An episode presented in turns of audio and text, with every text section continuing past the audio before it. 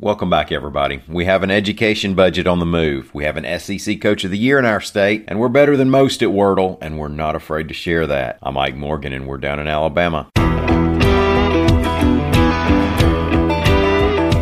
The Alabama House of Representatives has passed an education budget by a 100 to 1 vote, reports AL.com's Mike Cason. It's a big one, the biggest ever, with more than your typical year over year growth in a budget. The budget would spend $8.17 billion from the Education Trust Fund during the fiscal year beginning October 1st. That's a half billion dollar bump from the year we're currently in. Now, part of the reason for that, according to House Education Budget Chair Danny Garrett, is the $50 billion in federal COVID relief money that's come into Alabama that's inflated the state's revenues. Now, as the budget passed, it's still $125 million less than the originally proposed budget from Governor Kay Ivey. Garrett, quote, The good news is we're going to be in the same position next year with a lot of money because we're spending less than we're going to take in. Now, also, a raise for education employees, including teachers, passed unanimously. It calls for a 4% cost of living hike, and more experienced teachers could get higher raises. The legislation now heads over to the state Senate.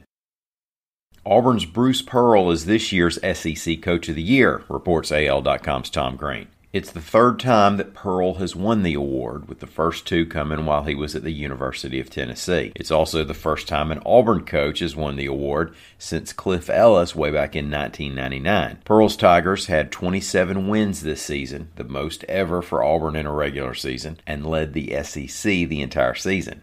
Besides the deep personal satisfaction, it means a $50,000 bonus for Pearl. He also landed a $100,000 bonus for winning the regular season SEC title, so there's no question he'll be able to afford a t shirt to wear to next season's football games. Now, if you're an Alabamian and you play internet game sensation Wordle regularly, as a lot of people in my Twitter feed do, then you're contributing to one of the best Wordle score averages in the nation. AL.com's Leada Gore reports that we're the fifth best in the U.S. at the hugely popular game. Now, if you don't know Wordle, here's why it's so popular it's free. You can play it in a few minutes. You can play it only once a day so it doesn't distract you from life like everything else does. And you can easily share it on social media so your followers, friends, and neighbors neighbors can appreciate your effort. I play it. I don't tweet my result, but I do text it to my wife every single day, and she is so impressed. The way it works is that each day, the answer to the puzzle is a different five letter word. So you guess any five letter word. You almost certainly won't guess it the first time, but it tells you which letters in your guess are in the actual word they're looking for, so your second guess should be closer and then so forth till you get it right. Alabamians apparently solve the puzzle in an average of 3.81 guesses. That puts us behind only North Dakota, Delaware, New Hampshire, and South Dakota. And how about them Dakotas?